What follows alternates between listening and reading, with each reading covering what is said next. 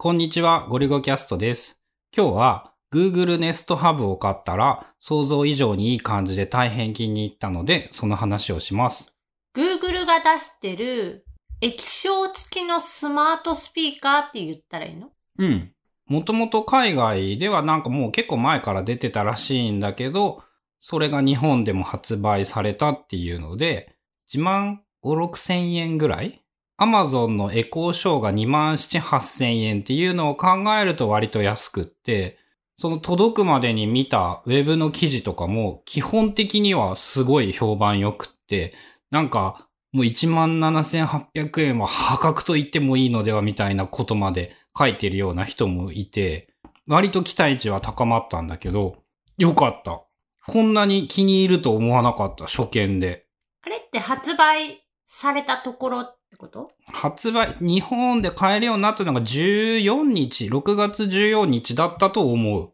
なんかね、まず、Amazon の製品と比べて、値段に対して製品の質が大変良い。画面、液晶、ディスプレイとかスピーカーの質もいいし、なんか物自体の質感も、なんて言うんだろう。Amazon と比べてすごいこう、ちゃんとしていて高級感がある感じ。あの液晶は何インチ？7インチの横長画面で、基本的にね、言ったら、直接 YouTube とかが再生できるんだけど、YouTube とか映画みたいなのが最適化できるような Amazon Fire 7とかを横に向けたぐらいのイメージ。結構横長気味の画面。で、その Fire タブレットみたいなタブレットの下に三角形っていうかなんか土台になる部分にスピーカーがついてるっていうイメージやんね。なんか土台、丸、円筒の土台を斜めに切って、その上にタブレットを斜めに乗っけたみたいなイメージ？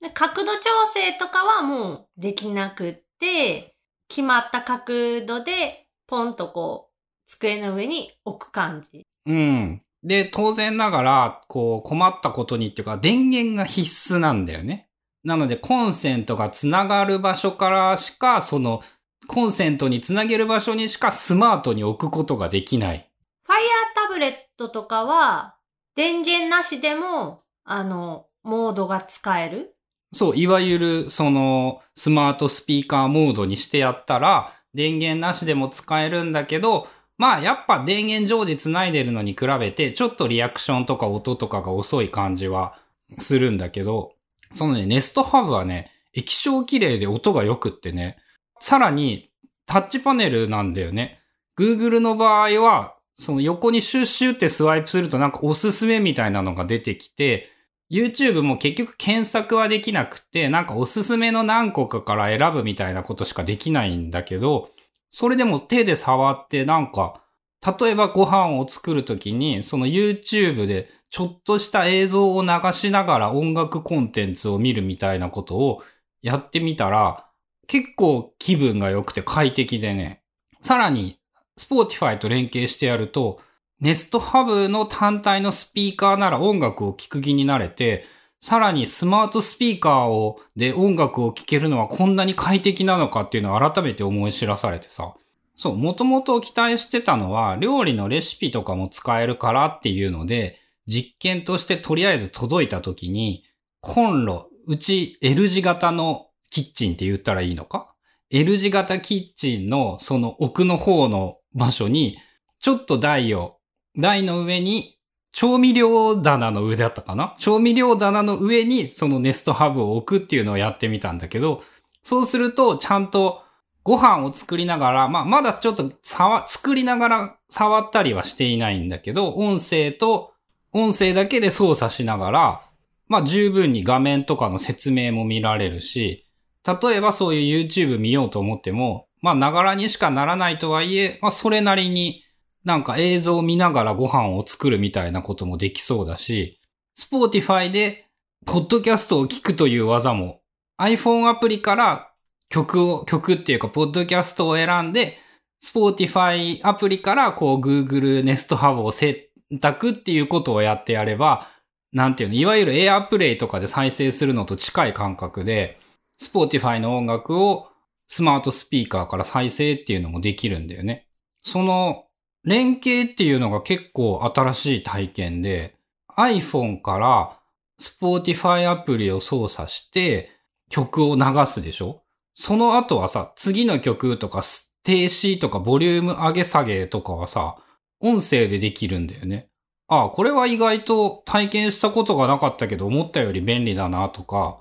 再生されてるのは iPhone から再生されてる。うん、そうじゃなくて、その Nest Hub で再生できる。Spotify はね、その再生するスピーカーを選ぶっていう機能があって、Mac を使いながら iPhone から再生するとか、iPhone を使いながら Mac から再生するとか、そのアカウントに紐付けて、どこから再生っていうのが選べるようになるんだよね。で、その Mac で再生じゃない iPhone で再生した後にスマートスピーカーを選んでやるとそっちに引き継いでくれて、そのまま音楽が聴ける。で、2回目以降っていうか、特に何でもいいんだったらもう Google に呼びかけて音楽再生してって言えば、前の曲の続きみたいなのも再生してくれて、今まで Google ホームミニとか Amazon エコーとかさ、なんかこう、音がしょぼすぎてあんまり使う気にならなくって体験していなかったんだけど、あ、声だけで音楽再生できるとこんなに楽ちんなのかっていうのはなんか思い知った。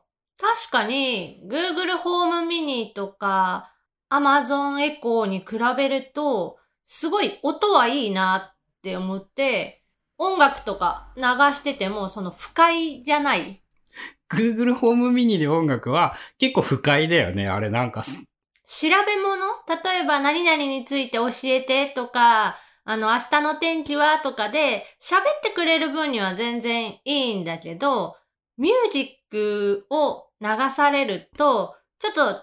辛いぐらいの、まあ、音質でしかないっていう、まあ、感じで、うちではあんまりそのスマートスピーカーから音楽を流す機会っていうのはなかった。今までゴリゴさんは iPhone の音を BOSE のサウンドリンクっていう360度聞こえるスピーカーっていうの？サウンドリンクリボルブ。あれの、あれを使って音楽を再生しながら洗い物をしたり、なんかご飯を作ったりしてたっていうか。あれやっぱさ、最初にセッティングがいるんだよね。スピーカーの電源を入れて、iPhone で操作をして音楽を再生っていう儀式を済ませてからお皿洗いとか結構嫌です。嫌っていうか、えっ、ー、と、昨日そうじゃないものを体験してみたらかなり面倒だったということを思い知ってしまった。で、それが Google の Nest Hub とかだと、その音声だけで音楽を再生してって言えて、まあ、たとえ手が汚くって濡れてたとしても全然問題がなくってっていうこと。うん。で、止めるのもさ、音声だけで止めれてさ、まあ、電源入りっぱだからバッテリーみたいなことは気にしなくてよくって。さらに言うと、その、あとはね、文字が読めるっていうのも、これはやっぱ、再生している時の、なんて言うんだろう、信頼度の高さっていうか、当然ながらスマートスピーカーのリアクションはさ、あの、スピーカーしかないものだったら何もリアクションないじゃんそれが、なんか何々をしてっていうようなことだったり、なんとかってリマインダーとかそういうような内容にしても、結構読めると快適なんだよね。それは、あの、Fire タブレットを、あの、スマートスピーカーモードにしたときにすごい感じて、うちもともとあったスマートスピーカーが Google ホームミニと Amazon エコーの2種類だったので、液晶がついてない、もう音声だけでしかやり取りができないパターンのやつだったのが、Fire タブレットを使って、そのスマートスピーカーモードにすると、画面がやっぱり出る。天気とかもアイコンでこう出たり、あと、買い物リストを見せてって言ったら、そのリストに入っているものをずらずらずらっと出して、まあ読み上げもしてくれる。で、それってやっぱ結構便利なんだなっていうのは薄々感じてたから、Google Nest Hub が音質も良くって、まあ液晶もついてて、で、タッチ操作もできてっていうので、まあ今から買うなら一番いいのかなっていう気もしてる。俺真面目にね、あの、3個ぐらい欲しいもん。自分のパソコン部屋のなんかディスプレイの下に潜り込ませたいのと、まあ、寝室はさすがに今んところいらんと思うけど、なんか寝室もあってもいいかなぐらいに思うし、リビングにもなんか欲しいなって思うしっていう。それは何？何を？音楽を流すよ音楽と YouTube かな、主に。YouTube 見るのにあの、その、7インチ？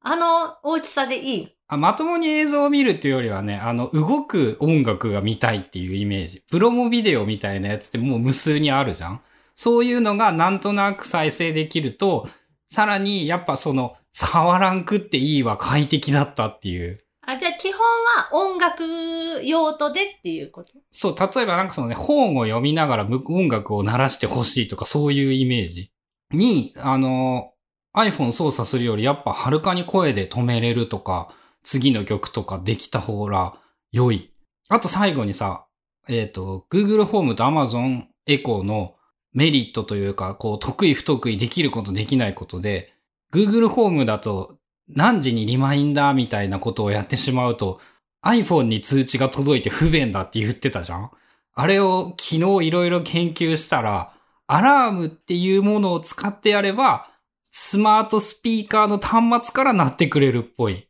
その今日の午前9時になんとかってアラームって言えば、iPhone に通知が来るんじゃなくてスピーカーでいけるっぽい。これによって、我が家であと足りないのは、買い物リストに追加した場合に標準で Apple のリマインダーにそのリストに追加するっていう if と連携が今のところ Google でやり方がわかんないっていうのと特定の時刻になった時にテキストを読み上げてくれる。うちの場合幼稚園で9時半になると今から幼稚園の準備をしましたか？とかバスの時間ですよ？みたいな。あれのやり方が Google のアラームで平日毎日はできるんだけど、多分、その読み上げてくれないテキストを。なんか音が鳴ってピコピコンみたいな音が鳴って、お知らせをしてくれるだけかな。で、文字が、が液晶がついていればディスプレイ、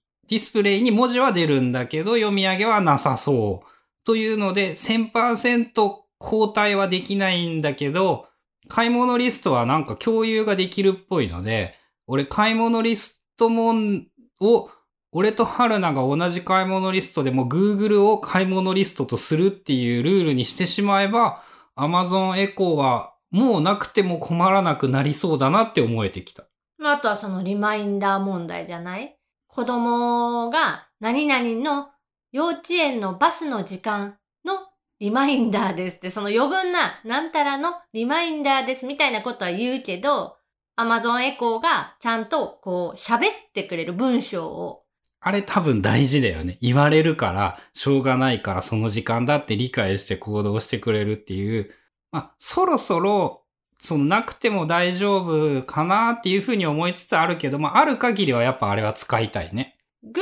にもさ、その連携できるアプリとかスキルみたいなやつが多分あるから、そういうなんでなんかできないんかなっていう。なんかね、その、言えることがね、Google ホームとかのね、もうアプリから何からの使用が大変難しくって、まず Google ホームアプリと Google アシスタントアプリ両方をその Google ホームのコントロールに使ったりとか、設定できる項目が大変にわかりにくい上に、なんか2ヶ月前ともうアプリの見た目が全然変わってて、こう、すごい難しいんだよね。何ができるかを把握することがすごい難しくって。ヘルプとかも結構読んだけど、まだわからんくってさ。まあちょっとその辺はいろいろ研究して、うまくできるようになったら教えて。っていう感じだね。まあ、もしなんかあの、多分俺知らないこといっぱいあるので、もし間違ったこととかあったら、ぜひ、ハッシュタグゴリゴキャストとかで、こう教えてくれるとありがたいです。